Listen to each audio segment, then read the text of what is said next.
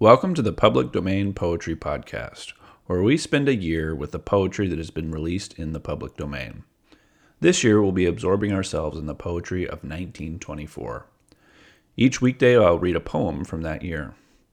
Just a moment in the morning on your way to work or while you're making coffee to listen to a little bit of poetry.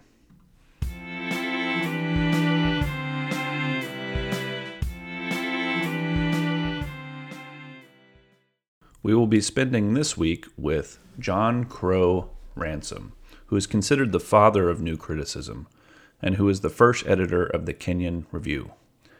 We will be reading from his book of poetry called Chills and Fever. His first collection of poetry, called Poems About God, came out in 1919 and was widely praised, including by the likes of Robert Frost and Robert Graves.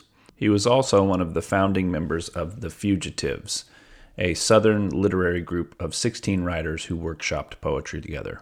The first poem we'll read is called Spectral Lovers. Spectral Lovers. By night they haunted a thicket of April mist, as out of the rich ground strangely come to birth, else to immaculate angels fallen on earth.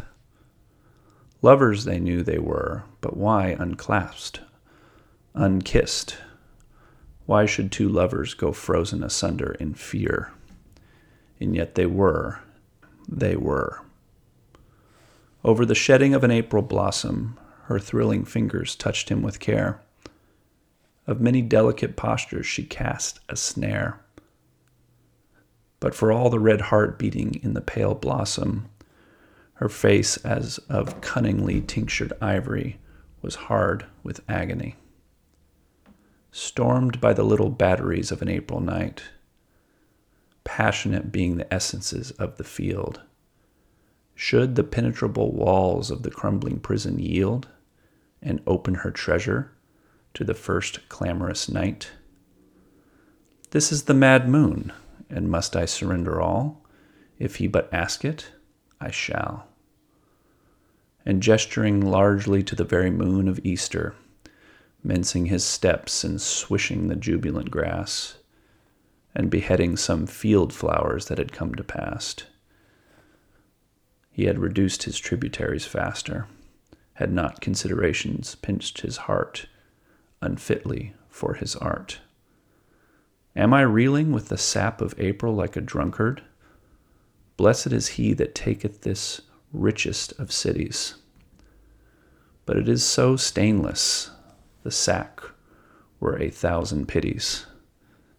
This is the marble fortress, not to be conquered, lest its white peace in the black flame turn to tender and ut- unutterable cinder.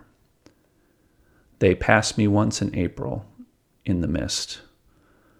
No other season is it when one walks and discovers two clad in the shape of angels being spectral lovers, trailing a glory of moon gold and amethyst, who touch their quick fingers fluttering like a bird whose songs shall never be heard. Thank you for listening, and we'll see you tomorrow.